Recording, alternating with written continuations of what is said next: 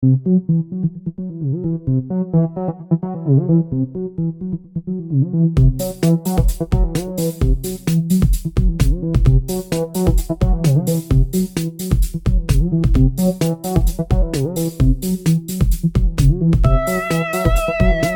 welcome, folks, to Desperately Seeking Entertainment.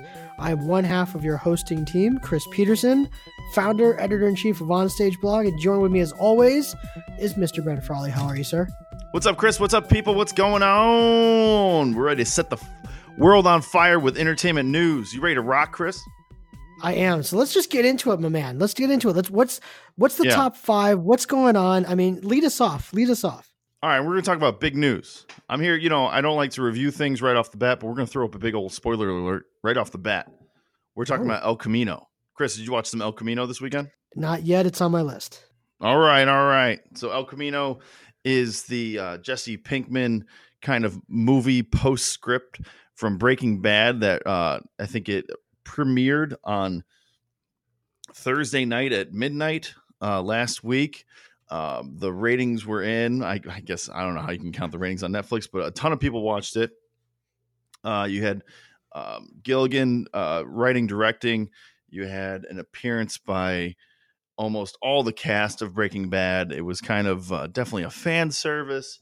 It was definitely uh, something that you needed to watch if you're a big fan of the show, but um, not really sure. So I'm not going to spoil too much because you know you didn't haven't seen it, Chris. But uh, I don't know if it was really necessary. Oh, okay. Yeah, I mean, it was good. It got me back into the spirit of things. Got me back into the, you know, there's some great Jesse moments. Uh, the reason why I really bring it up is Robert Forster passed away Friday morning when it premiered. Yeah. It was like the same day. So I'm watching this thing. I don't even know he's in it. Like I, I was like, oh, I don't know. You know, I, I remember him from the show. You know, minor character and stuff. And all of a sudden he shows up, and uh, I'm watching it with my dad. And I go, whoa. And he goes, "What?" I go, oh, "I'll tell you afterwards." And then the next morning, he's like, "Hey, Robert Forster died." I go, "Yeah, that's why I said whoa during the movie." he had no idea. Um, but he had a really big part. He was great in it. Mm. Um, so just kind of a crazy thing, you know. He didn't get to see it premiere and get good reviews. He was just fantastic. Um, you know that same kind of flat delivery, almost like Max Cherry from uh, Jackie Brown, uh, one of my favorite QT movies.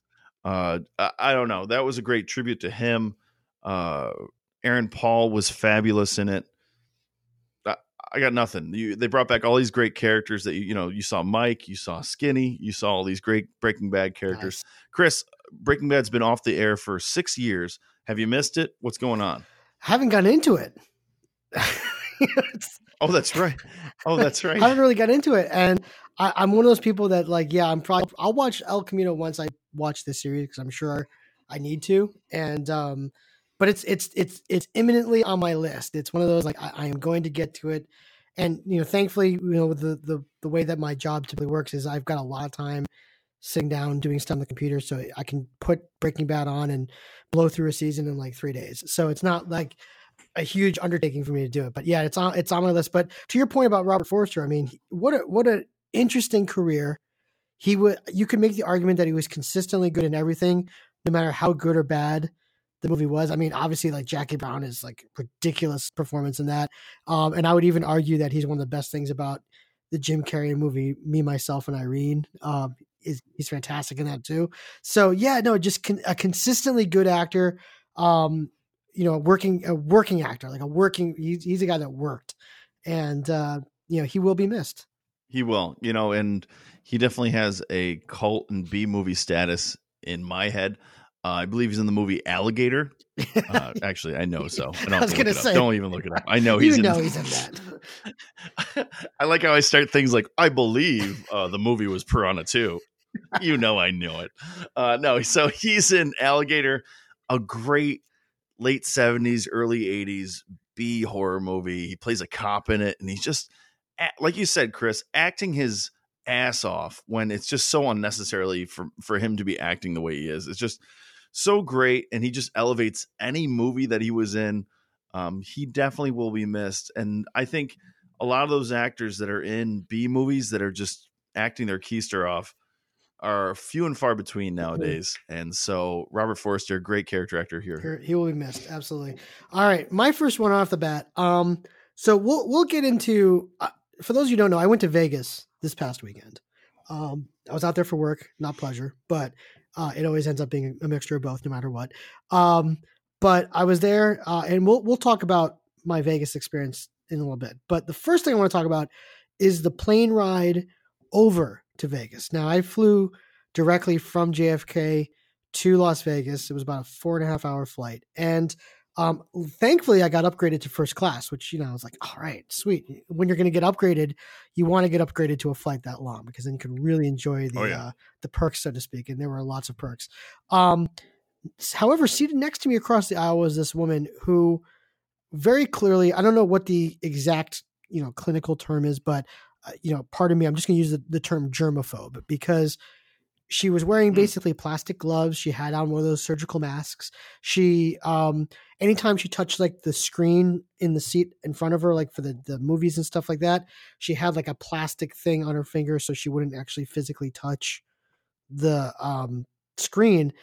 And so I like I'm like okay, like I get it. Like there's a lot of germs in planes. That's you know that's been proven. Right. And the, yeah, I've heard like stories about like meningitis through the air and scary shit. Yeah, I get right. it. Yeah. Yeah. Exactly. So I'm not gonna I'm not gonna you know rag on her for that. I get it. Right. But she did something that was interesting, which I thought was counteractive to what she was trying to protect herself against. So at one point, um, and this happened multiple times through the flight, she would sneeze when she didn't have her mask on, but she didn't cover her mouth when she sneezed. So she didn't like go and like put her hand over her mouth. She just sneezed, and you could just see like the the spray like go all over the place. And I just thought to myself, that's ironic. like, and I just, I don't know. It, it, it got me started thinking about like, how does that, trying to, first of all, make sense of something like that. And Ben, I wanted to ask you if you ever witnessed anything similar to that, but, and just also just, just to get a sense of like, yeah, like, I- don't, I don't understand. Like, if you're so concerned with germs, like, I guess you're not concerned with your own germs. I don't know. I don't know. Ben, have you ever run into a situation like that, or or actually been one of those people where you're like, oh gosh, I can't touch anything here, so to speak. oh, you mean like trying to use the hand dryer at a strip club with your foot or something like that? Uh, Oh, yeah. good lord, yes. I mean, I don't know what you're talking about. Just an example. No, I'm, uh, no, I'm talking about. Uh, well, you remember i i with OCD, Chris. Not all the compulsions uh, in that disorder makes sense. It's not your Mm. typical. You know, Jack Nicholson and uh, as good as it gets is a very stereotypical o- OCD person. You know, throwing the bar of soap out and stuff. Um, there is part of that. Germs are part of a thing, but that is just one part of it. Not all the compulsions inside that disorder they interfere with your life and that is part of the criteria you have to meet when it interferes with your regular day-to-day habits if it interferes with work relationships and all those things. So the woman being scared with touching germy things and then not giving a shit about spreading her own germs that's kind of par for the course um and you know i've i've witnessed like people meticulously clipping their toenails right? And being very obsessive and clean with their fingernails and toenails but then gathering the f- toenails in the center of a room in their house. Mm, okay, does that make sense? Interesting. so that's part of the compulsion. It's just and it just makes sense in their brain and it's it there's it's a real ritualistic kind of thing. So i bet you if she covered her mouth it would freak her out. So that is part of the ritual wow. yeah That's I mean, this is if anything, I think it's good to to know these things because first of all, this way you're not like obviously making fun of that person because that's just, you know, terrible and mean. But um also to know like where, you know, in in a sense where boundaries are and you know, things like that. But that's that's really that's good to know because again, like I just looked at that and I to me I'm thinking that's just an ironic piece of behavior, but you to your point, it, it's it might might be part of her thing. So um wow, good to know.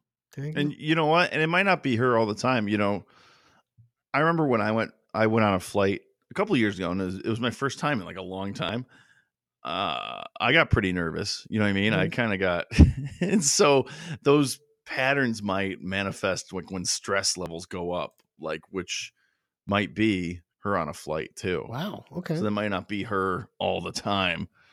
But uh it might be Chris. It sounds like she had enough preparation. Right. Um usually there's a lot of counting rituals. Usually there's a lot of things that inside like so introvertedly there's a there's rituals going on Mhm. that match the extroverted rituals. Right. I don't know. I mean, she. That's wild. You to see it uh, uh, firsthand though. Was she rich?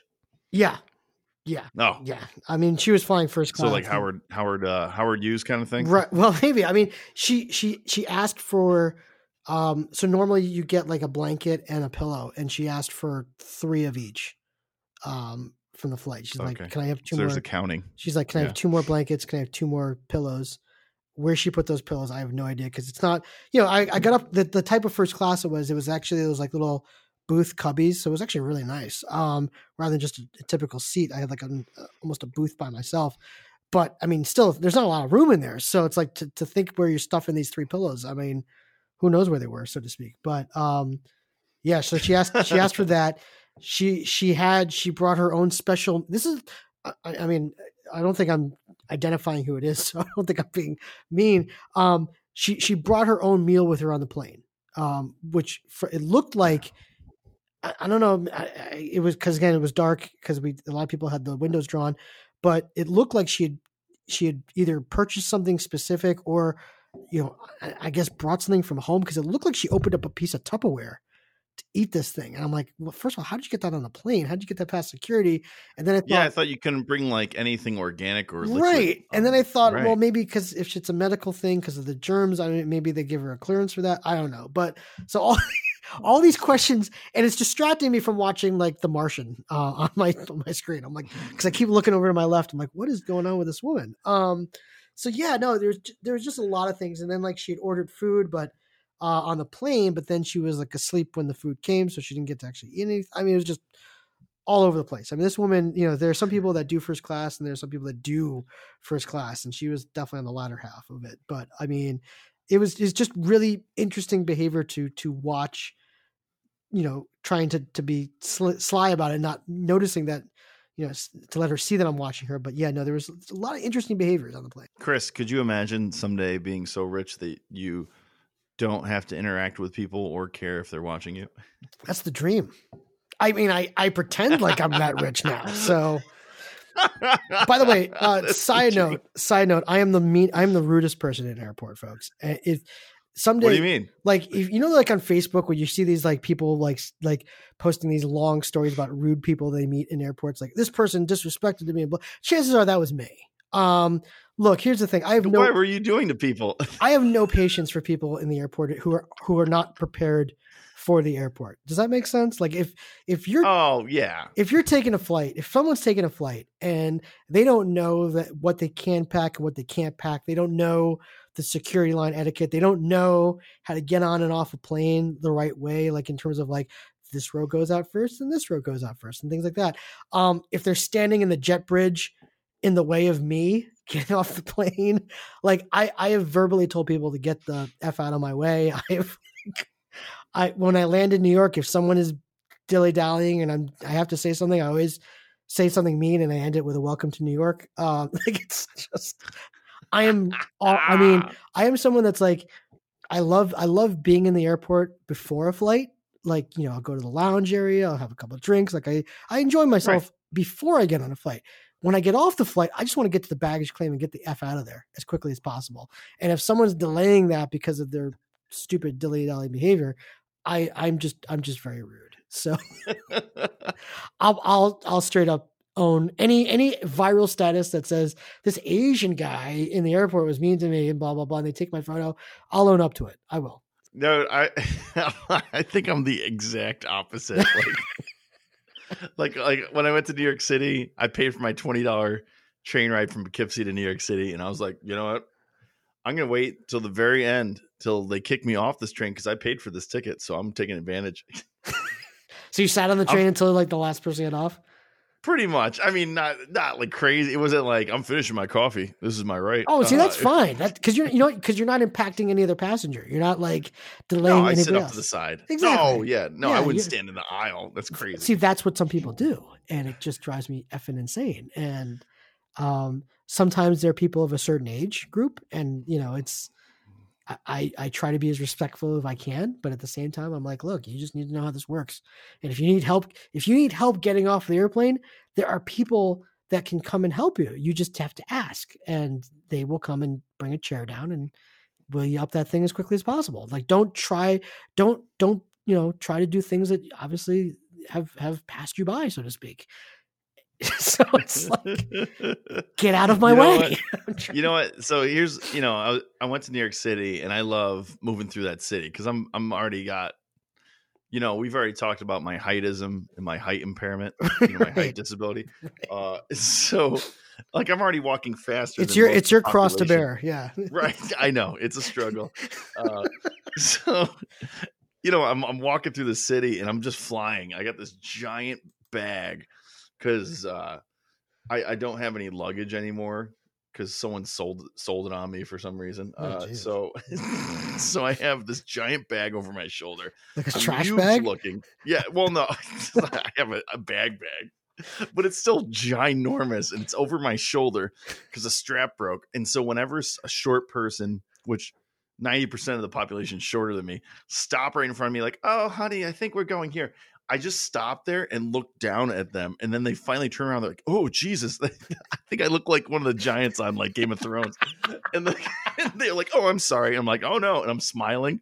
And they're just like, I'm imposing. Like they must feel my shadow come over their shoulder. Like, I don't know, Fritz Lang and Well, M or it- something like that.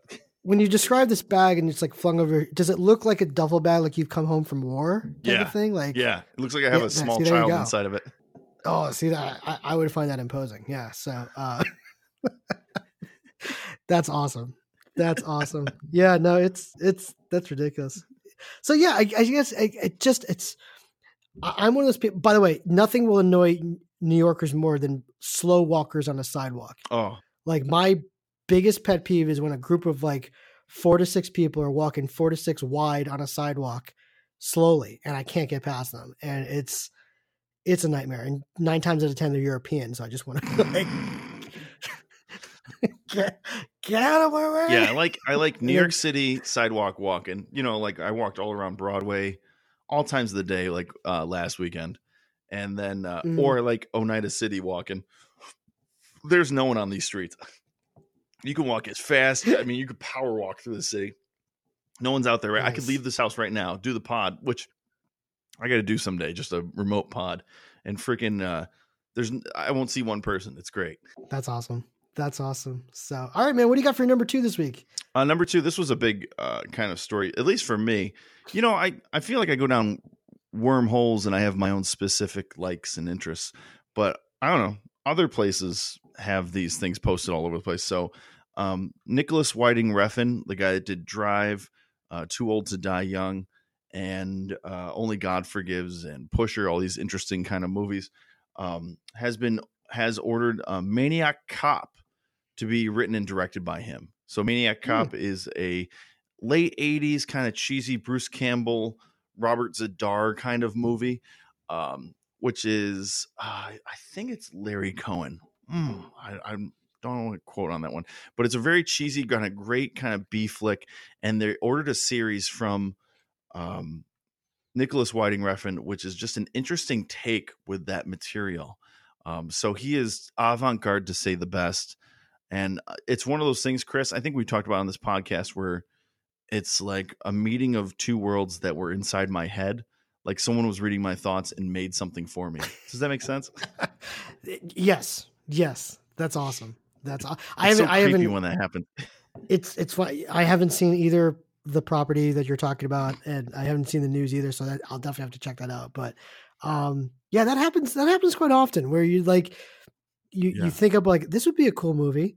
Like I remember, I remember in college, like thinking about like um like horror films that I thought would be really good. Like, what if you did a horror film with like no special effects and it's just all based on practical door shutting and you know bumps you know upstairs and then like five years later the conjuring came out and i was like damn it i had that idea things like that so yeah that's that's awesome man Yeah, it's it's such a yeah, and nor should anyone have seen any of these properties or really know that director. It's a very specific story. So like all the nerds listening to the podcast right now that are like in Uh, all right, and so this is something I need to talk about as we're on this Hit subject. me. Hit me. We're at Comic Con, right? I should be in my glory, and I am. Oh, Don't get me wrong, I was. Um, but I've noticed that I like very particular things. Like there was a booth that was all into the Warriors 40th anniversary, so that booth was awesome for me. Mhm, You know what I mean? Um, and there was very specific film and movie things that I was just way into. But for the most part, for a lot of things, I was either I didn't know what they were all about, or it wasn't the nerdy thing that I'm into. Okay. What's up with that, Chris? Well, you know, I think when you go to a place like Do you feel that too when you're there? I, I I do not only when I'm there, but just like when I'm scrolling through Facebook, and like I've got a lot of friends that are like into like the cosplay scenes and things like that, and they're like, they're like, look, th- this is my costume for this character, and like they'll get like a hundred likes and like forty comments about like how accurate it is. I have no idea what the person is. Like I'm like, what is that? Um, and it, it it's frustrating because I I'm like I'm like I'm hip I'm with it like Right. like right. I should know these things and I I just don't and but but maybe I, I think to myself like maybe it's because like you know I'm I don't go so deep into certain cultures and and fandoms and maybe that's an okay thing I don't know but like at the same time what's weird is I also react poorly to people that sometimes don't know like the things that I know if that makes sense like eh, Yes, that's what I'm getting at. Okay. So like, if like someone's like, if I start bringing up, if someone says like I'm a theater fan, I'm like, oh, you're a theater fan. Have, have you listened to this musical by this composer? And they don't know who the composer is. I'm like, oh, you don't know who that. Comp-? I'm like, oh man, I'm I'm that guy. So yeah, yeah, it's like you're like a self-loather. You're like you you hate people like that, but then you hate people that do that to you. It's it's out of control. It's hard thing to. it's just like you know, I'm I'm standing here. Oh, me and uh, Bobby went to go see Evil Dead Two and Army. I saw Darkness. pictures from that. That looks awesome. Yeah. Yeah, it wa- it was in IMAX Oh. in Syracuse. Yeah, and it was epic. Double feature for twenty bucks. Oof. Okay. Can't beat Can't it. beat that. and um yeah it, it was great and we just went out before and we ate a ton of sushi and then we went to see evil dead 2 and army of darkness in the imax and i'm sitting there and um i'm going to another event tomorrow i don't want to spoil what it is but um i think bobby wants to come on the podcast and talk about these two events they're they're about they're from after dark presents and it's a company that does like kind of screenings of old Oh, movies okay. um, great little company so i just had to promote them uh, but you know i'm sitting there and there's maybe you know 20 to 30 people inside this audience and for my money in all of this region there should be a ton more watching this Mhm. movie you know there was no but at the same time there was no like you know army of darkness or ash cosplay at comic-con either Hmm. which is kind of crazy um because they just did that whole series they're doing another uh, sam raimi just uh, announced they're doing another evil dead movie you know without bruce campbell but another evil dead movie so i don't know so there's my specific thing and i'm pissed that people aren't into it So the answer is get into this, people. Start watching this shit. yeah yeah hell yeah but anyway maniac cop should be awesome period that's awesome. Good stuff, man. yeah what do you got All chris right, let's talk about Vegas. I, I can't prolong it anymore. Yeah, so baby. I was there for work. I was there for three nights, which is sometimes feels like two nights too many for me. Because um, what you folks need to know about me is I'm a I'm a poker player. Like that's my thing, and it's it's it's been a blessing. It's been a curse. It's it's been I've had nights where I've you know left the table saying like I'm invincible. Like you know I can't be beat. And I've also left nights being like, "Oh my god, like I'm, I'm never playing this game again."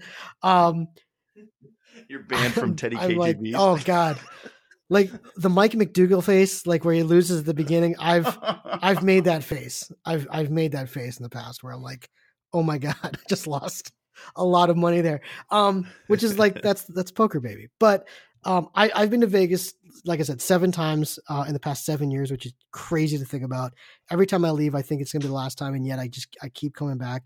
It's a city that I, I I've only experienced this in I think four cities I've been to, and that's New York, Boston, Vegas, and Los Angeles, where I don't know, I get in this like atmospheric frame of mind when I'm in these cities. And it's like I, I just become engrossed in in the culture, in the activities. It's just, and it becomes addicting. It becomes one of those things where it's like I could live here, like I could do, I I could move here tomorrow and be a hundred percent happy, um, and and whatnot. And it's it's one of those things where leaving those trips is is a good thing because I I can't get hooked too quickly. But Vegas is great. Um, for a lot of people that that want to think badly about the city, um, there are obviously not so great things about it. Their their homeless population is a real problem. Their employment rate's a real problem. So the the poverty line in in Vegas is really really um, high. But you know, for the for the tourists and you know for the people that want to go there for a good time and things like that that don't necessarily see what's happening off the strip, it's amazing. I mean, these casinos. The nice thing is they're in competition with each other. So they're constantly trying to up each other's games in terms of like, we provide this, we've got this restaurant, we've got these types of games. So you're constantly getting like a, a can you top this atmosphere on the strip? And for people like myself that enjoy that, that look for that, um, you know, not for it, it's weird to say this because you feel like you're going to lose your money anywhere, anywhere. But if you're going to lose your money someplace, you want to lose it in a place that's nice. You know, you want you don't want to lose it in like a hole in the that's wall. Crazy. You know, it's like you want to you want to go to a place and say, look, if I'm going to spend three hours playing poker or blackjack or slots or whatever, I want this place to deserve to have my money, so to speak. So uh, in Vegas, you've got all that: the Bellagio, Caesar's Palace. I mean, it's just it's ridiculous. And what's your uh, What's your game? What's your game in the poker room? So I usually I usually hit up um, either uh, limit poker, so two to four, two four, three six to four eight poker, or a one two no limit game uh, is typically what I do. And right. and I don't, you know, a lot of people think like with poker, oh gosh, I got to sit down with 500 600 dollars. You don't. I mean, a lot of these games you can sit down no, with 40 bucks, 40 bucks, yeah. 40 to 60 bucks. And in a lot of those limit games, uh, that's what I sit down with, you know, 60 to bucks, hundreds. Now, I, that's what I, I because of my work schedule, I did not actually have a lot of time to actually gamble while I was out there. The first night I was there, I took a late afternoon flight. By the time I got to Vegas, I was just absolutely wiped with the time change. Um, so I just like passed out early. Second night, my work event didn't get out till eight o'clock at night, and plus by then my jet lag had started to kick in. So I was like, Jesus, I'm exhausted, but I want to go gamble. But you know what? This is not. I'm not in the right headspace to go gamble right now, especially to play mm-hmm. poker. Um, so I just said I just decided to call night. So for the first two nights I was there, I didn't go anywhere near a casino, and I was like almost depressed about it. The final night, I was like, you know what? It's my final night. I'm going out. So I went out. I went to my the poker room at the Mirage, which is one of my favorite poker rooms to go to in mm. Vegas. Um, sat down at a three six limit table. Was there for about a half an hour. Sat down with sixty dollars in chips which is typically what I sit down with. I was doing okay. About an hour and a half in, i am down to like my last $28, $28, 30 bucks.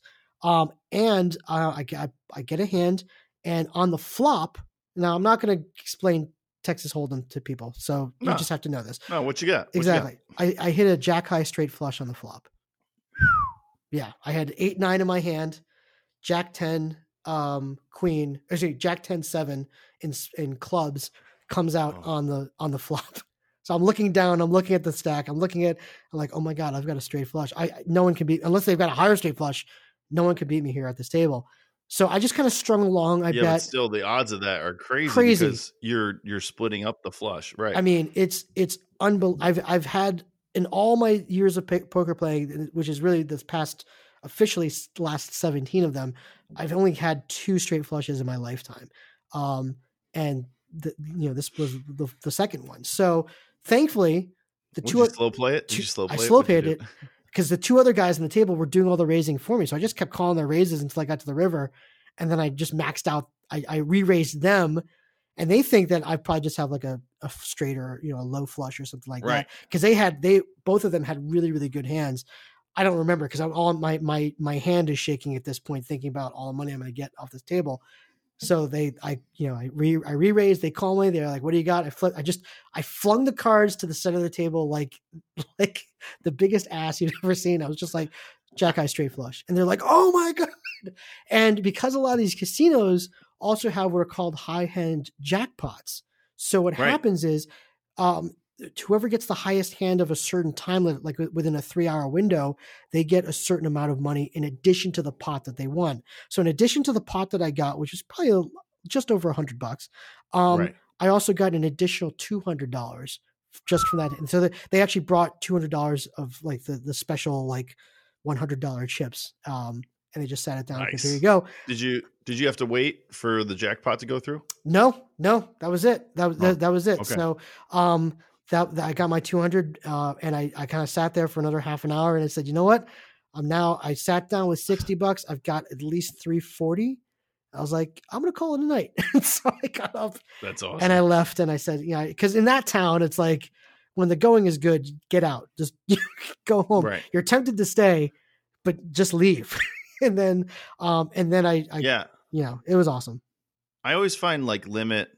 I always find limit limiting to my uh, type of play that I have. Mm-hmm. I've been told I'm hard to read because I'm no matter if I have a hand or not, I'm I'm me. I can see that. so I never stop being me. So I don't really give a shit either way, but or make it appear so. So I'm pretty good at just faking out like whoever's at the table, like, oh yeah, I don't have anything, or I have the bomb, or it doesn't matter. It's just craziness. And uh where limit, you really have to play if you have a hand. You can't bluff mm-hmm. Right. straight up a ton in in limit because like everyone's just gonna bet the max until the end. And you got people there that are going to chase you to the end, no matter what, because they're, you know, no matter what they have, they have exactly. the subway hand looking at you, and they're chasing it. Yeah, exactly. So, uh, but it's always good when you get the nuts because then you can just string those people along as much as you want. But, um, yeah, no, it it it was awesome, and actually, I'm so glad you you brought up your your you know your um, your demeanor at the table because this is where my theater training helps me. so like because at the end, like the guys are like, "Yeah, you didn't act like you had a straight flush at all." I'm like, "Well, I'm an I'm an actor. What do you want from me?" I, I, don't care how good you're acting, man. When you get something like that, when you flop the nuts, and it's just like your heart starts just like pounding. You feel like you're you, oh, people can God. see your heart through your shirt. That's pretty crazy. It's the greatest feeling. It, it might be if you have to rank the greatest feelings you've ever experienced, that's yeah. it's got to be up there in the top five. Looking when you know you have the nuts at a uh, a poker table and you just watch all those chips going in there, and just knowing that they're all going to be yours in about a couple minutes, it's a it's a good feeling. So yeah, um, yeah. Than- I, I, don't know if I told this story, but like I went to uh, um freaking Seneca Niagara Casino a long time ago, and their poker room's crazy because it's right next to the you know Niagara Falls and it's like the UN nation of like casinos. Like there was a Swedish couple right here. There was like a Mexican dude, my Puerto Rican dealer, and then like a couple Chinese people like right next to me. Everyone's speaking different languages. it was wild. And in my first hand, I, I sat down like it was like a yeah two four or one two no limit. I sit down forty bucks, and I quintupled up in like the second hand. like I flip, I just flopped like the bomb. I forget what I had, like a full house or something. And I just said, yeah. Like, and I, I slow played it and I just finally said all in. No one caught anything. I just quintupled up. It was great. Great feeling. Great feeling. And then, yeah, dude. For anybody going to Vegas, um, I definitely recommend your last night there taking like an early flight out the next day. My flight boarded at 5:20 a.m. on Sunday morning. It left literally the ground at 6 a.m. What's awesome about that is it really forces you to say, you know what, I'm just going to pull an all nighter. the night before. So you're giving yourself the opportunity to do an all-nighter in Vegas, which by the way, if you've never experienced the strip at 4:30 in the morning, it is a sight to behold. Um, so yep. I didn't do it this time around because I, I, called the night early, but the previous time I did that, and uh, you see some things. You see some unforgettable things when you uh, walk walk the strip at 3:30 in the morning. So all in all, great trip. I, I can't recommend Vegas more to people. It's actually cheaper than ever to get out there, uh, flight wise, hotel wise. Uh, really, it, it's you know it even though it's not a place for families, it's definitely a place for couples. So bring your significant other. Um, I was there during Pride weekend, which by the way, Pride weekend in Vegas is just ridiculous. It's, it's ridiculous, and it was awesome to see. Just um, it's it's awesome. So there you go. That's awesome, dude. Freaking awesome. all right, awesome. man. What do you got for number three? Uh, number three, I got some Star Wars news that came out the past week. We were just Ooh. talking about Comic Con and stuff like that, and the lack of representation of Star Wars. Um, first story um, was Rian Johnson was casting doubt on his trilogy, his so-called trilogy. He's going to direct after this trilogy's done. Um, saying, uh, finally saying, well, we'll see what happens. Oh, jeez. Um, after, yeah, so that's in the works. But then also, this just came in off of comicbook.com that um, the Star Wars: The Rise of Skywalker runtime is possibly revealed um, through leaks and yada yada yada. Um, they say it's going to be coming in at 155 minutes, which is two hours and 35 minutes, which is what would be one of the longest Star Wars movies. Chris, what are your thoughts on that? Well, as long as it's good, make it as long as you want. Um, yeah. like you know, Avengers Endgame, like that was a three-hour movie. I was fine with it. Like that movie, that movie moves. You know, it, it really flows yep. nicely. If if this movie's bad and it's two and a half hours, good good lord, good luck. Good, I can't even imagine the riots that would break out. I know. I, I just I don't know, man. Like I just think that they're trying. I mean, God bless his heart. J.J. Abrams is trying to right the ship. He's doing all he can, and I think he needs two hours and thirty five minutes to try to do his best to forget that last entry. You know, I, I I want. I was thinking this, Chris. You know, like I loved the Force Awakens, right? I mm-hmm. bought that on Vudu and Blu-ray. It's it's upstairs, and you know I've watched it multiple times, and I've. everyone knows my thoughts on Last Jedi. I wonder if he they're almost going to ignore Last Jedi and just have it kind of start back up where he left off with Force Awakens somehow. Well, the, I keep hearing this rumor that there's going to be a time jump between Last Jedi and Rise of Skywalker, which would probably lend itself to be able to do something like that to kind of disregard uh, the Last Jedi. Which I mean, that was a long movie too, and it felt long. Like that movie felt yeah, long. felt long. And so, like, I mean, like we've said it before, I, I'm I'm cautiously optimistic about this movie, but I mean, it, let me ask you this, Ben: If this movie mm-hmm. comes out and we start to read the reviews, and the reviews are just saying like this is bloody awful. Uh, it, would you would you go spend money to go see this in the theater? I don't think so. And for a Star Wars movie, that's like unheard of. I know. I I don't think so. I'm already teetering on it. Like I saw the trailer. It didn't do anything for me. It just they really like broke my heart. I, I'm just like, man, like I'm like totally just You've given him like the Fredo death kiss in Godfather 2. Like you broke my heart. Like that's it. You broke yeah. my heart, Fredo. Yeah, it's I don't know. It's it's gonna be a lot. I mean, to see Lando in the trailer was dope, but you know, I, I don't know. I, apparently I'm very hard to please in my old age because you know I watched this very amazing you know El Camino movie. It was written by uh, written by Vince Gilligan, Vince Gilligan, and it was great, great characters, great acting, great writing yada yada yada. And still, I just was like, yeah, it's okay. You know, it, it doesn't meet up to the things that I felt in Breaking Bad, nor should it. I mean, Breaking Bad was this crazy long series that, you know, in a long form drama can do different things than like you know a two hour movie can. But uh, I don't know. I guess I'm getting more jaded and stingy. Yeah, yeah. I mean, it's possible. I mean, who knows? Um, I don't know, but like you know what? But then sometimes out of nowhere, something can catch me, and I get lost in a movie. Like I, it's not that it doesn't happen. Mm-hmm. Like like you just brought up Avengers Endgame. I'm bawling like a little girl like through the whole thing. Or, oh my uh, god! Uh, you know, yeah, yeah. Or or Once Upon a Time in Hollywood. I was so in. I was like applauding and standing up, and making noises. Or freaking uh, Midsommar this year. I mean, I, those were. I had some great high peaks of movie watching experience, like where I just mm. was lost in the movie theater. Like those movies could have been 18 hours long. I could have lost time during those movies. That's how engrossed in the film I was. So I, I think you're right, Chris. As long as the movie is good, make it as long as you want. Speaking of Avengers Endgame, I watched that on the flight back from Ooh. Vegas on the plane, and I I've seen this movie a dozen times. Um, I cry every single time every single freaking time at the same exact spots. Like I know, like you know, uh, when Ant Man sees his daughter again after Ugh. he comes back, that that punches me in the gut. The last like half an hour of the movie, I'm just like a wreck. And I I felt bad for the guy sitting next to me because he kept looking at me. By the way, we talked about behavior on an airplane. yeah, I was just gonna say, was the woman across the aisle bottling your tears or something like that? Maybe she was looking. I mean, well, if you looked at me from afar and didn't know what I was watching, they'd probably be like, "What's wrong with this guy? Like he's crying openly on a plane." I'm like, "You don't understand.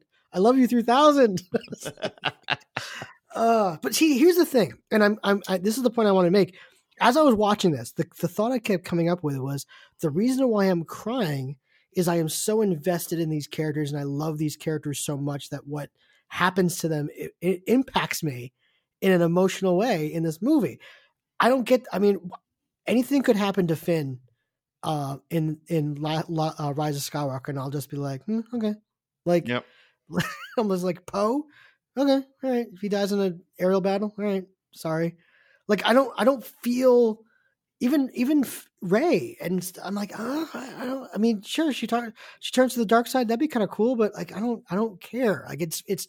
And Last Jedi did that to me. It really made me stop caring it really about these did. characters. Yeah, same here. Like they built them up. Like seriously, if, if crazy shit happened to him in Last Jedi, that and that was part of the trilogy that if anything happened, I would have been devastated because it's you know the Right? the dip in the the second part of a trilogy. You know what I mean? And I, I would have been like, oh my god, like Gandalf is dead or something. You know what I mean? I would have been like Mhm. devastated. And they wasted that opportunity. They they they made fun of us. What that movie did is make fun of you. The second Luke Skywalker threw that lightsaber over his shoulder, he was making fun of us. And f you, Rian Johnson. I'm not going to see that sword movie or knife movie. I don't give a shit. Knives out or Uh, yeah, what? I don't give a shit. Like, oh, this is a great movie. I don't give a shit. Fuck you. Fuck this guy. Seriously. Oh, maybe I'm not going to do Oh. that second trilogy. Yeah, I don't think so, Rian. Dickhead. blew that. Oh blew my that. god. Love it, dude. Love I'm it. I'm with All right. Gareth El- Edwards and Tatooine. All right, we're gonna go have some freaking crazy cantina drinks. Go fuck yourself. hey, swear warning Uh, on this one. All right, fuck. Swear warning. We'll, we'll put an explicit. I'll tag the explicit on this one. Yeah. Um, if that guy of showed up to Comic Con, I swear to God. he. I don't think he's welcome. I, I I, don't think, think after so. this, there are some people that like don't go to Comic Con because they just know that it's not going to go well. Um, like I remember, I don't know if you knew this, but in San Diego, they did a Game of Thrones Comic Con, and like only half the cast showed up because like, and neither neither of the showrunners showed up, even though they were supposed to, because they just knew like the the hate that they were going to get, uh, and they didn't want to face it. So, um, yeah, no, no, thank you, no, thank you. All right, Yeah, my and- number. Go ahead. Yeah, I'm sorry. I, I mean, I- if I saw any of the actors, like, I have no problem with the actors and stuff like that. They're working. You know what I mean? They Yeah. they signed on. What are they going to do? I mean, I don't know. But still, uh, you see that script. Oh my god, it's got to Mm. kill you. No, thank you. All right, so for my number three this week, uh, let's talk about some awesome things on TV. And a All right, thank surprisingly you. awesome. Okay, so um, the season finale of The Righteous Gemstones was this past Sunday. Ben, have you been watching the Mhm. show? I have, but I didn't watch the finale. Okay, so I'm not going to spoil anything for you. Okay. um, Okay, thank you. it's very good. It's very good though. It's very satisfying. Yeah, I, I mean, it's been a great show. Yeah, I mean, last week's ep- the previous episode, like Danny McBride's digging in on some of the dramatic work there, and I was just like, "Oh God, like he's going for it. This is good." Um, it's an Yeah. outstanding show, and it's an outstanding end to season one. Um, tidies up some nice things nicely, and then it also leaves obviously the door wide open for a season two. Um, and obviously you hope that it's coming. Um, but just an outstanding overall show. Like we talk about strong ensemble um, cast. We talk about you know when when you're given a moment in a script to really shine, um, going for it. And there is I'm not going to tell you what the the uh, content is, but uh, Judy, the the sister, gives a monologue in the season finale that is one of the greatest things I've ever heard. It's I think it's like two minutes long, and it's unbelievable. It's on. It's one of those monologues that's like this should be done. This should be done in theater classes from here into eternity. It's that good. I cannot wait for you to listen to that. that okay, monologue. great. phenomenal. Um, but anyway, great end to the season one. The other show I want to talk to you real quick about because this is this is what surprised me. So I also watched the season finale of Succession because again, I've started watching the show, rooting for terrible things to happen to this family. That is Yep. all I want to have happen. This show surprised me with their season finale. Literally in the last 30 seconds of the show, it all of a sudden got good. And I've never experienced that before in a television show where with, with what happened at the end of season two, I'm not going to spoil it for anybody who sees it. All of a sudden, I went, "Oh, like that changes everything." And now. I'm I, I'm reluctant to say this, but now I'm like, I got to see what happens next. I'm I'm in on this thing. So, Huh. but only, cool. but it's it's interesting because only because they made this slight decision at the end Like nothing in season two would would set you up for this in terms of like, man, this is about to like season three is going to be you know balls to the wall. Um, it literally the last thirty seconds of the show, it's like, oh my, like it almost felt like you know when you're watching Batman Begins, and you're like, oh, this is an okay movie, and at the end he's like, they they talk about the Joker, and he's like, I'll look into it, and then you're like, whoa, like that's what this that's what this felt like. It was like, oh, okay, so we're going this direction. Now I'm now I'm in because now I'm starting to get exactly what I wanted out of this show, and we'll see how it plays out. So, um, it's weird to say this. I recommend you know Succession. Watch it. Definitely recommend Righteous Gemstones. If you just love comedy, if you love acting, Yeah, if you love writing, That's a great show. get on that show for God's sakes. Well, you So- know what? It's you know what's funny, Chris, is it's a great segue to my uh, I think number four Kick it. coming up. Um, is I have to report in on a show. So this doesn't happen a lot because in the era of binge binge watching shows and have having shows available, um, I was watching the Wu Tang show, like I've been watching Ooh. religiously, and it comes out every Wu Wednesday, which is excellent. Um, and so this show is like slowly coming out, so I can't watch all of it. Um, and you know how we talked a lot about um, how they have we have a lot of music biopics now, Right. and there was that great video by um, that Willems guy on YouTube just talking about how Dewey Cox nailed it and just just nailed it, and like any kind of show or movie that comes out about it. Um, and I reported a couple like about a month ago that Wu Tang show is great. Wu Tang American Saga is a great show. We should all check it out. Um, I might have to start slowly taking that back. Whoa. Okay. Yeah, because it started falling into some tropes of that music biopic that started bumming me out a little. Hmm. How so? And I'm not can, can you elaborate? I was gonna say, okay. Um, well, no, I mean, it just started like I liked the show because you didn't know who the Wu Tang members were. They were using their real names and just showed them life to life. You know, sh- showed them in the world of like drug dealing and being gang members and stuff. And what and you're rooting for them to, of course, be you know make it and be seen and people see the untapped potential. I think they could have spaced it out a little more um because now that i have it now that people are starting to recognize that they're really talented i kind of don't care about the show anymore Oh, okay. Interesting. Interesting.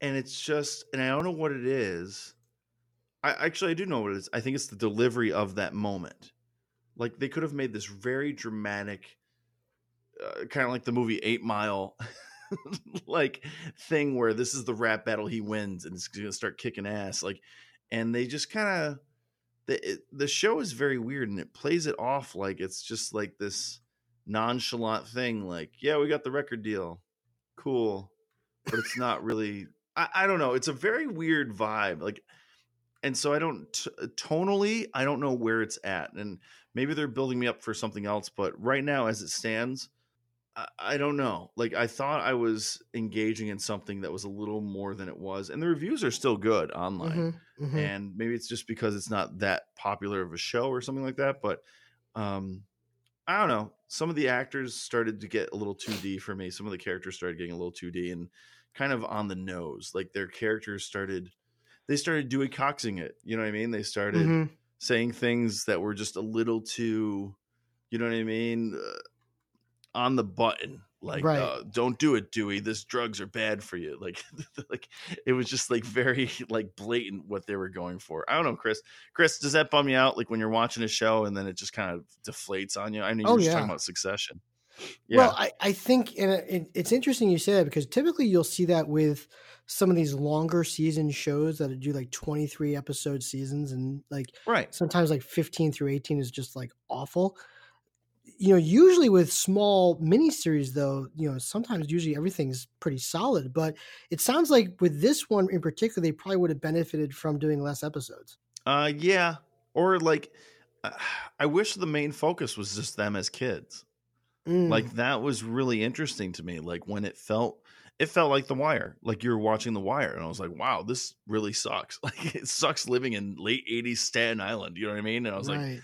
This is awful it's like cracktown usa it's awful and just to see these 16 17 18 year olds trying to live and survive is that that's enough drama i don't need the drama of trying to make a record deal and stuff like that too like Right. it- almost it's almost like that outdoes the significance of the music which is a weird thing to say because it's based on a real story i know what happens we all know what happens to the Mhm. wu-tang clan but like when you see like life and death shit it's just maybe they haven't got there yet maybe it hasn't Right. translated to the penultimate climax of the season yet i don't know Well, I know, think Chris. you, It- you, bring up a good point. You bring up a really good point. I think for for a lot of us who watch these movies, the climb, the journey to get there, is always more compelling about the the the journey after to sustain success or to come back from success. I mean, that's why movies like you know the Dewey Cox formula. It's like you get that success, and then it's like the success gets to your head and starts to bring you down, and then you have the intervention moment, and then you're back, baby. Um, like you know, a movie that i need that more goats in the symphony I do. a movie that's really guilty of of this kind of thing is is The Greatest Showman with with Hugh Jackman, where Yeah. they try to cram in P.T. Barnum's entire life into a two hour movie, and you can't really do that. And what was interesting is again, like, why not make the movie about his establishing the circus, and then the end of the movie, you see the circus, the first performance of the circus, and then end credits. right You know, it's like that's it. But yet they chose to keep going, and then it becomes a really mishmash of like timelines and things like that. So yeah, I don't get, I don't understand why these movies have to do that. Like Bohemian Rhapsody is another one. Like I don't, you know, get let's see this band get to success. I mean, I know you want to get to the Live Aid performance at the end, but you know, I don't need to see the ebbs and flows of of you know the band's you know you know relationships with one another and things like that. I don't yeah, know. Right. just- There's know? like 18 movies or a, a giant series crammed into that movie. Like, I would have loved to hang out with pre famous Freddie Mercury for a whole movie. You know mm, what I mean? Like him in college and just sticking around, not even singing. Like, like just to have someone with such potential. It reminds me of those commercials. Like, uh, do you remember that commercial where it was like Aretha Franklin? She's working in an office, and they actually got Aretha Franklin, and she just blares over the loud system. oh, like she's Nice. like cold blue she's just screaming over the thing and they're like oh my god. Like it just reminds me that. That's fascinating when you have someone with this unknown potential inside of them and they're just dealing with the day-to-day bullshit that we all deal with. That's a movie in itself. We don't need to then you know go into freddie joins the band and then freddie has breakups and makeups and then freddie's fighting with the band and then they haven't practiced yet and it's, it's just like you said chris it's too many climaxes letdowns climaxes letdowns climaxes Right. letdown and, and and at the end of the movie you're just like what are we building towards like what's yeah. it makes the whole live aid performance like yeah it was a thing but you know they definitely weren't the biggest band at live aid at the time so it, it's just weird I wonder. Also, the thing I'm going to start wondering is with these music biopics, because you know there's no no end to you know in sight for these things. But as we start doing biopics about more modern day artists, like you know a Taylor Swift, for instance, who have basically played their entire lives, lives, lives, lives in the public eye on you know social media, the attention to accuracy is going to be like on steroids. Because if they try to make like a fluffy Taylor Swift movie that shows like her gaining success and then the struggle and like people are gonna be like, "What are you talking about? She she she had success like her entire career. There was no dip, like things like yeah that. right Like that, I I think we're gonna start to see like that attention to detail, uh, and I think also that's why I think a lot of these you know pop artists today probably don't really have compelling biopics because we know we know what's happening because they put it online. Yeah. Well, and that's I think that's what's going on with this show a little bit is, you know, it's it's a great thing to have a lot of the Wu-Tang members be executive producers because you get the real stories. You get the real actual things, you know what I mean? Like the real actual stories of uh, Ghostface Killah like being at uh, odds with Raekwon, you know what I mean? Like and just all Mhm. these like real stories that are in it and we don't know about it. That's great. But then the bad thing about having them being executive producers is they can say no to things that won't make them look good. Right, You know what I mean? Right, Where if it's just me making a like someone just said, "Hey, here's a script. You need to punch it up a little for the Wu Tang documentary. Wu Tang documentary, sweet. This is gonna be awesome. Or Wu Tang biopic, awesome. I would go nuts. I know nothing about what really happened to them. I would just use my imagination. It'd probably be terrible, but in like a B movie kind of kung fu gangster kind of getaway. And Right. you know, it'd be like, all right, um, I'm just gonna make it that um U-God started robbing banks. Is that true? I don't know. And so now he's just out like robbing blank and like but people would be like, Holy shit, did he really rob banks? And he'd be like, No, I don't know what this who this Ben Frawley guy is who wrote my movie. But uh it makes it more dramatic. You know what I mean? Like it would make Yeah. it a better film. Not necessarily that it's real. I I, I don't know. And it, I I guess that's what's like you like to your point, that is tough. Like what do we want to see? Do we want to see the real story or do we want to see a dramatic kind of kick ass movie? I don't know. Good points all around, man. Good Yeah, points. dude. that actually segues nicely into my next uh, topic as well. So, Nice. um, it, it was announced this week. Going, we're going to be talking about theater, which is something we rarely do, but um, we're going to talk about it. So, it was announced officially this week that the Michael Jackson jukebox musical uh, is coming to Broadway. It's official, Oh. like it's it's it's happening. Um, they they delayed it obviously because of the documentary that came out. So they're like, you know, we should probably push this thing back. Um, and they completely rebranded it as well. So instead of calling it uh, "Don't Stop Till You Get Enough," it's now just simply called MJ. And what's funny about this is that like the delay, the rebranding, all that stuff, it hasn't like changed anybody's opinion about this. Nobody, unless you're a Michael Jackson fan, nobody wants this on Broadway because it's it's too soon. There are still too many questions. We're living in a post, you know, Me Too, Times Up society where we're, you know, sensitive and hyper aware of these situations, and we haven't really, you know, delved and and really talked about and, and tried to come up with a response to how do you deal with with the separating the artist from the art, so to speak. And from everything I've been hearing, this this musical doesn't really touch on any accusations. It's really more just a celebration of of MJ's career. And um, you know, the reason why they wanted to change it from "Don't Stop Till You Get Enough" to MJ was they wanted to kind of do a more general overview of his career rather than focusing on one song, so to speak. So I, I don't know. I, I'm still in the camp of I don't think there should be an, an MJ musical on Broadway. I think there's just still too many questions. I think, you know, it, it's just it's just a not not the right time, and I don't know if it ever is going to be the right time for that. But Ben, I just wanted your thoughts on that uh, real quick. Not to I paint mean, you in a corner, but yeah. uh, it's that's hard How to do you feel about it? counterpoint yeah, exactly. Um yeah, you know, I, not everything needs to be turned into a musical or go on Broadway. That's go. it. You know what I mean? Like there was I mean, I was walking Broadway and off Broadway all, you know, a couple weeks ago and I was looking at these things that we talked about on this podcast like To Kill a Mockingbird was out there. Um which is fascinating. It's Jeff Daniels and Aaron Sorkin.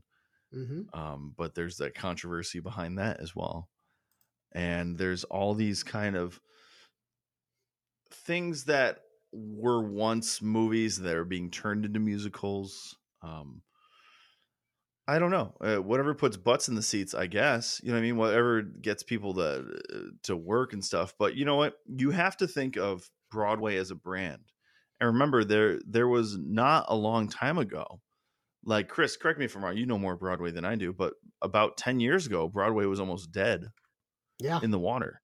Like, I mean, Yep. acting as we know it, theater and Broadway was almost dead. And, you know, maybe it was some of the kind of rehashes of Grease or Hairspray or even High School Musical, the popularity of that show that brought back Broadway into its kind of own thing. I mean, listen, there was people lined up on on the street of every Broadway show that I walked by when I was up there, hmm um, Mhm. which is a great thing. But we have to think of Broadway and musicals as a brand in itself.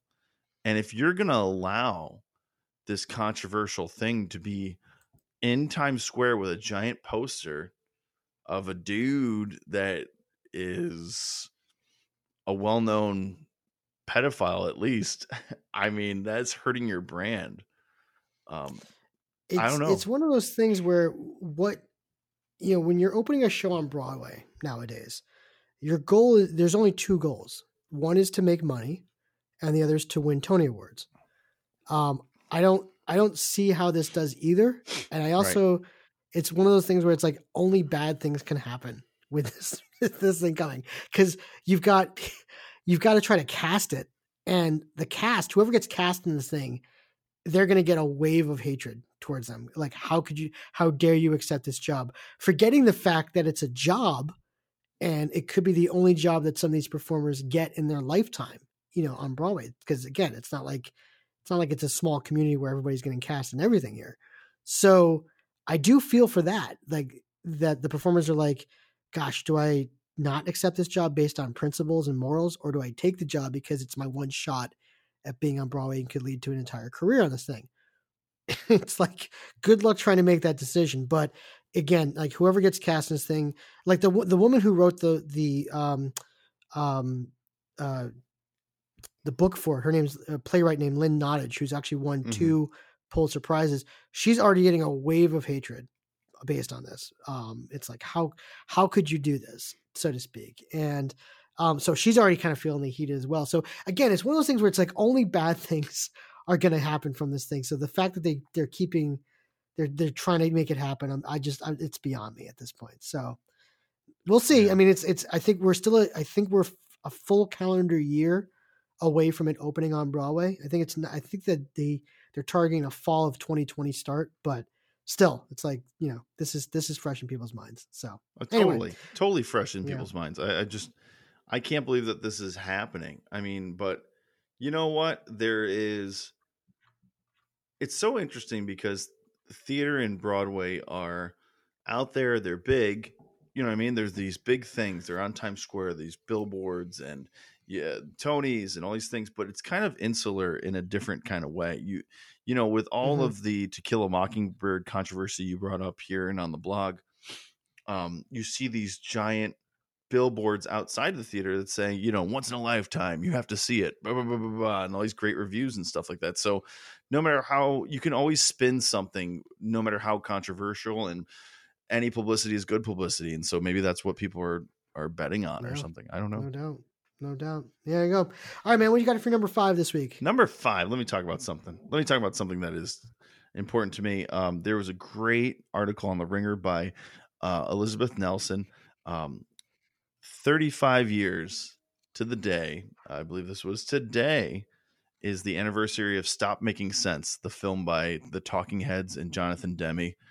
Uh, one of my favorite concert films, one of my favorite bands, one of my favorite people, David Byrne and Jonathan Demme. Uh, you know, to say that for his his directing and everything, but just a great article of what made this concert film particularly celebrated and why it still stands up. I just rewatched it. I, I watch it. I'm gonna say I watch parts of it or all of it like once a year just to put on in the background just because of the music.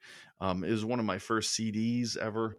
Uh, Ooh, okay. yeah, just nice. Talking Heads live. His voice is just awesome live, and him in the big suit is iconic. And the reason why it still holds up is it's really about I don't know. It doesn't make any sense, and it's not like a reference to anything at the time. So you could show, like I showed Deacon, like you know, David Byrne dancing with the lamp and stuff to "This Must Be the Place" naive melody, and Mm, it's just a ridiculous thing. They're watching this guy in a giant suit dance around the stage and run around like a maniac. And I don't know. And, you know, speaking of Broadway, he is on Broadway right now with his uh, new album. And uh, David Byrne's still going strong. So, Chris, uh, what are your thoughts on the Talking Heads, the state of David Byrne, the whole thing? Yada, yada, yada. well first of all i was going to try to get your press tickets for that by the way Oh, you son of a bitch. I walked by it so much. I was taking pictures of the outside of the theater.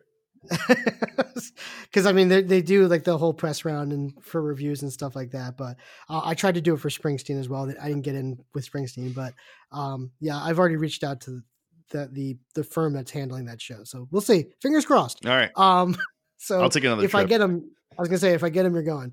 Um, no, that uh, it that that documentary actually it's funny you bring it up because I watched it. I think I watched it over the summer, this past summer. Mhm. Um, because I just was I was in the mood to to watch it. I've seen it a couple of times. I mean, I- I don't know. There's something about like when they start playing "Burning Down the House" in that in that film. It's like you just it, the entire crowd gets into it. But I I got myself pumped up. I was like, shit, yeah, like that song is awesome. And, and I started thinking about how people don't give you know the talking heads the credit that they deserve and all all those feelings started to come up but no that's it is i think um the standard for those concert films i think it's like I, I'm trying. I, I was racking my brain as you were talking to try to find a better one, and I really can't. I I really can't. I mean, it's unfortunate that there isn't a live video of Johnny Cash live at Folsom Prison. You know what I mean? Oh They- my god! There's Yeah. there's a live video that's kind of hashed together and someone cartooned it up. It was on VH1 for a while and it's hard to find now. And I- it's like BBC or some someone made it. And there's footage from him doing um, live at San Quentin, which is an okay album. I mean, a boy named Sue is on there, but you know, it's not live at Folsom Prison. Uh, it's hard to beat. Um, I would say the band, The Last Waltz, is a great um, Mm. music uh, pick or whatever, whatever, what do you call concert pick. Um, that's a great Right. one, directed by Scorsese. That one's awesome. And then, um, of course, Woodstock, I guess, but that's pretty Right. good. Didn't Scorsese didn't Scorsese do a Rolling Stones one as well? He did, and that one's okay. That one, um, That's okay. Okay, I haven't it seen Crossfire Hurricane? It- It's a Stones. I, I forget the name of it. Yeah, it's something like that. Yeah. Yeah, cool, man. I mean, Talking Heads. That's such an interesting. I mean, these you're talking about a band that met each other at you know Rhode Island School of Art and Design. Like they they're at Right. they were art school kids. Just like, and of course, when you watch their stuff, it's like, okay, yeah, I see it. Like I, they're totally art school kids. Um, Yeah, but but then yeah, by no, the time that they got to stop making sense, there was, you know, they have just, you know, as a theater person, Chris, does that go through your head when you're watching that thing and they're wheeling out? You know, it starts off with David Byrne in a little beatbox and he's got a guitar. It's so odd. And then they start wheeling out all the pieces. You know, the bass player comes out and does Heaven, and then they wheel out the drummer, then they wheel out the keyboard, and you see the people, the tech people in black and stuff, and it's such a theater kind Mhm. of performance. There is something like specifically visceral for me as a theater person. Like uh, this is it. This is what live performance should be. Like this, it should Yeah. keep you guessing. Um, I mean, I talked about. I saw a lot of great live bands this summer. You know, I saw the Flaming Lips that put on one of the most epic live shows of all time. Uh, mm, and you know that maybe they're the next ones i could see them having a great concert movie um but just a great director needs to take charge and do one of these things i don't know it, and still it's crazy that 35 years to this day is i could go out and play a talking head song i usually play heaven or i could play psycho killer or something like that and people still ask me oh who was that or hey did you write that song hey that's pretty Mhm. good ben did you write that one i'm like yes of course i did um so it's crazy that this band that still has such an impact on music and experimental music and Brian Eno and I could go on and on about how David Byrne is impactful to me creatively and uh, I don't know it it still can be underground and people don't know them it's wild that's awesome. That's awesome. By the way, if you, have you you've seen the documentary now, spoof on that? Oh of course of course of course of course Perfect. the uh Perfect. documentary now right Yep. yeah that was so good It's so good. It's yeah so that one good. it was their Um, follow-up awesome. to the uh the blue jean committee the the eagles one Yep. Yep. Another another brilliant show. There you go. Yeah. Um, all right. So for Night Murder Five, um, Ben. So the reason why I was in Vegas was I was covering um, performing arts auditions for the Las Vegas Performing Arts Academy out there, and just tremendous talent left and right. I think I think Jimmy Kimmel is a alumni of that school. So um, amazing, right. amazing students. Yep. And um, so I, I there was about 130 kids um, that were auditioning that day, and they all come on. They do some of them are doing two monologues, some of them are doing a song and a monologue, and you know you, you get your pretty standard fare of you know audition material. But then a couple of kids came up almost in a row, like I would say like three out of five, like in a, in a sequence, and they did for their selections, they did all Muppet songs and Sesame Street songs, like like one kid did a song from the Great Muppet Caper called "The First Time It Happens." okay Another kid came up and did um, this this song about a stop sign in from Sesame Street, and he said like this is it's called like the, the something about the stop. Like I, I need to get to that. And it was a love ballad about how he needed to get across the street to his loved ones, but the sign said "Don't walk," so he can't go across the street. and I have to tell you, each audition, each th- of these three people that did Muppets and Sesame Street songs were mm-hmm. outstanding. It was, and it, and it had the room in stitches where people were like, "Oh my god, this is the coolest thing ever!" And I just thought about uh, it. Got me thinking about how you know this is the time of year where a lot of high school students are starting to do their auditions to get into these you know prestigious you know performing arts programs, and they're starting to select their material. And I, I have to put it out there for anybody who's listening. You know, one of the big pieces of advice that a lot of people give you is whatever is going to make you memorable in that room, do it because that's what you know. When we look at hundreds and thousands of auditions, what's what is it about that person that stands out? You know what? Doing a song from Sesame Street and killing it, that's going to make you stand out. So, um, my biggest piece of advice out there to people is to get bold with your audition material. Like, get bold um, do something obscure that you feel you can kill. Do something silly sometimes if you know you can just crush it and things like that. Um, but take some risk. Ben, I wanted to ask you in your in your history of doing auditions, have you ever done like a like a huge risk when it comes to material? Like I don't know if this is going to work, but you know what? If it does, heck yeah, like it, it'll it'll kill. That's that's that is always my uh, that has always been my play. That has always been my like go to is to to do something that sticks out. And usually I am not auditioning with a song, I'm usually auditioning with a monologue for a straight play. Um, so you know, my go-to back in the day, I would I would pull from movies because I'm a giant movie fan and stuff like that. But I love theater, so I would pull from everything. Like doing the Beekman's Diner monologue from Night of Living Dead was always great, um, or mm-hmm. doing something from the band King Missile was always awesome.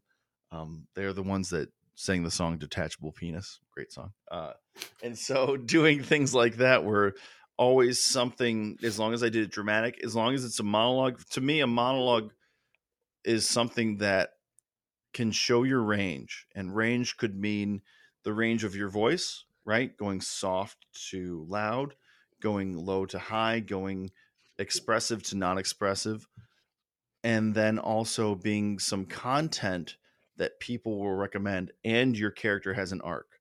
So, your character, even in that minute, two minutes, they go somewhere. They go from angry to sad, happy to upset, or whatever it is. You want an emotional arc, mm-hmm. you want a range in your personality, but also, you know what? I don't I want to pick something. I want to go in there and people are gonna be like, oh my God, not only was this six foot three attractive Viking in the room with me, but also he he knew the material back and front and it was a crazy material. I've never heard anyone do anything like that. There's been so many times that even when i didn't get the part i talked to people mm-hmm. afterwards or they came up to me and said oh my god you didn't get that part but we still talk about that or they'll contact me afterwards for another role in another play so it's mm. all about getting your name out. And so I totally understand that, Chris. And that's really cool that it's really random. Maybe they just have a vocal teacher that's obsessed with Sesame Street or something. Yeah, whoever that teacher is, by the way, who's suggesting that they do Muppets and Sesame Strongs, kudos to you, sir. Yeah. Or ma'am. I mean, it, it's it's masterful, masterful done. So yeah, I, I will remember those kids for for quite some time, and and that's really just because of of what they did. So there you go. Awesome. There you go. Ben, let's go YouTube. Yeah, baby. What do you got this week? All right. Um, so um, games done quick. I've mentioned them before, but I got hooked. Um, and there is a Legend of Zelda run by JSR and Rue Slugs in 42 minutes and 11 seconds. And this is a swordless. So Legend of Zelda. So Chris, Legend of Zelda for Nintendo, right? You familiar? Okay. Mm-hmm. Yep. These crazy MFers, they do a swordless race through Legend of Zelda from from level 1 to Ganon without a sword. Whoa. Yeah. Yeah. Whoa. Okay. I gotta watch yeah, that. It, it, I I was late for work this morning just because of this. I, I was like, I need to finish this just to see this guy. So it's all about keeping bombs. It's all about getting the candle so you can burn guys right at the beginning and there's so many okay. little shortcuts and clips. You'll sit there and go, "Oh my god, how did he just do that?" It, it's wild. You can't take your eyes off of it. Um, also, interesting. Yeah, that was that was great. Um, also, I was in a horror movie mood last night. I watched Silence of the Lambs, and then I was like, you know what? I I, want a cult kind of gory cheesy, awful movie. And I haven't done any research on this movie. It's terrible. Don't get me wrong. It's terrible, but awesome at the same time. I believe there's a beheading even before the credits start rolling. It's called Premutos, P R E M U T O S, from 1997. It's an hour 46. The gore is fantastic in this movie. There's this narration and this overdubbing that is some of the worst I've ever heard. I believe the movie is Belgian or something. Oh my god. Uh, because I mean, I'm just I, all right. Listen, I, that was kind of a stereotype. This is messed up because the kid in the movie has a giant Van Damme poster in his room. so I mean, I guess other po- you know countries can like Van Damme that much to have them in the movie. I don't know. That was so Premutos. Check that out. And then also um, from our friends at SB Nation, um, uh, it's a nine minute and 18 uh, nine minute 18 second video a legendary mascot got ejected because a crotchety tommy lasorda couldn't take a joke it's a great video the night that fun died Oh, I gotta Yeah. check that out. so all That's three of good. those those were That's those were my picks hey chris did you get my uh my video from a couple weeks ago that uh kamasi Watch- washington video did you Yes. watch that thing Not yet. dude it has a lot to do with street gotta get on fighter it's so weird well, the image on it was attached was priceless. So I got Yeah. it. Kamasi, really I'm, I'm still that. Yeah, obsessed. man. I've gone through rabbit holes with Kamasi Washington. Now I've watched like a ton of like live videos, and but that one it's called Street Fighter Mas, and it's him and he's fighting all these white guys in this retirement home or a funeral parlor, and they're playing Street Fighter 2. It's so bizarre. You just That's awesome. anyway, what do you got, Chris? What do you got? That's awesome. Eric. All right, I got two for you this week. Um, I know we've talked about um, you know SNL not really being able to bring it anymore and being very inconsistent. Well, you know this season it's been more of the same, Yep. very inconsistent. But um, one high, David Harbour hosted this past weekend, uh, the sheriff from. Stranger Things, and outstanding host by the way. And we we talked about this earlier, uh, where you know actors who are trained dramatically um, and or, or you know who are who are actually trained can do both comedy really well and drama really well. He's one of them. I mean, he's just he's up there.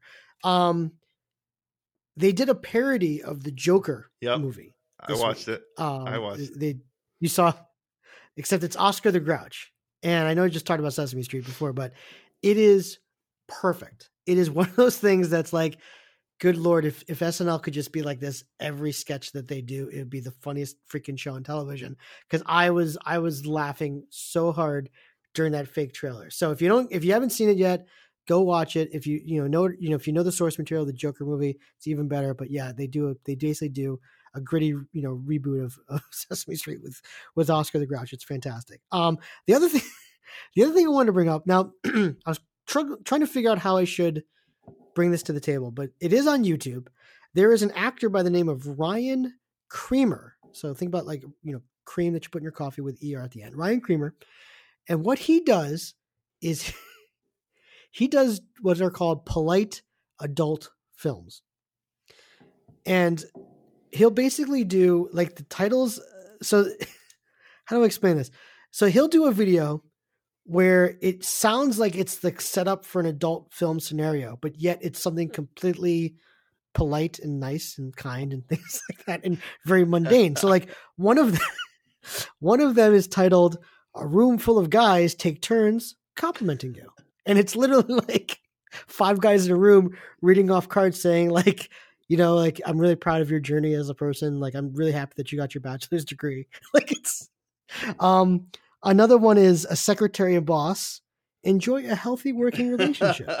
uh, um, one of them is I disinfect the casting couch. Oh. so like, it, it- he's taking these classic adult film scenarios and kind of putting a spin on it. But the hilarious thing is he's he's doing it with actual adult film stars. So No. they- these are actual adult film stars, and it's like I eat a pizza with pizza you know um with a with a girl like who's an adult film actress and they're literally it's like and a lot of these videos are like 20 seconds long so it's it's perfect. Um one of my favorites is i walk in on you and promptly exit. So if you get a chance yeah, and actually uh, on YouTube, like you you can find this on uh, uh apparently on all these you know those sites. Not Oh, that of I look at not. those, but um, of course not. Um, but if you go to YouTube, they have like a compilation, so you can watch all of them in a row, and they're like I said, they're fantastic because uh, he is literally doing what they're saying. Like uh, one of them, one of my favorite was um, um, uh, where is it? Oh gosh, um, I oh, hold on. It is. Girl gets girl gets girl gets stuck in sink and gets safely ex- extracted. Like like he just girl gets her hand stuck in a sink and he just teacher and student teacher teacher and student make it through the lesson plan. like it's just it's it's so good. So Ryan know his name's I've- Ryan Creamer. I've um, never, you know, I heard about those videos on Stern. I've never watched them. The hand getting stuck in sink. I've just listened to the audio on Stern. I've never actually seen an actual. Like Gin, Ginger Banks and I just try on our outfits in the dressing room. We just try on our outfits. But and he's wearing he and what's even better, he's wearing like this like sweater vest with like a shirt and tie. So just like his outfit just makes it even look even better. Like it's it's it's gold. It's it's honest Oh, to God great. um comedy gold. So yeah, definitely check out that out. So Ben, let's wrap this thing up. What do you got going on? Anything you want Uh, to plug? Next, so tomorrow I am so uh, just fired up. Uh, I am going to see the movie uh, Profundo Rosso, aka Deep Red, a Dario Argento movie, Ooh. and the band Goblin is going to perform live in front of it. Um, and it's Whoa. at the Palace Theater in Syracuse. Going with my friends Bobby and Dean. I cannot wait to see this. Um, Goblin has been one of my favorite kind of. Um, you know, I just saw John Williams this summer. Goblin for me is uh, very close to him as far as just scoring and stuff like that. If you've ever seen the movie Suspiria, if you've ever seen the movie Dawn of the Dead, the original, any of those, they did all the soundtracks to those. It's just this kind of prog rock kind Oh, of instrumental madness, and they're going to blare out this theater. That's also by After Dark Presents up here in Central New York. So we're going to see that, and hopefully, um, Mr. Bobby wanted to come back on the podcast and give his full review. So maybe he'll join us. Let's yeah, do it. yeah. Let's do it next week. Yeah, absolutely, man. That's awesome. That's awesome. Um, and folks, you can listen to this podcast and all of our podcasts on the Onstage Blog Podcast Network. We've got close to almost a dozen podcasts on there, pretty much uploading almost something almost every single day on there. So keep checking that. And we're on all the podcast networks. We're on Apple Podcasts, Google, Spotify, TuneIn, Stitcher. I mean, we're all over the place. So just you know, look this up. You can find us there. Give us a rating, please, because it definitely helps our algorithms and whatnot. But Ben, thanks, my man. Yeah, dude. Always, always, always. Good one. Good one. Good one. All right, folks. We'll see you right here next week on Desperately Seeking Entertainment.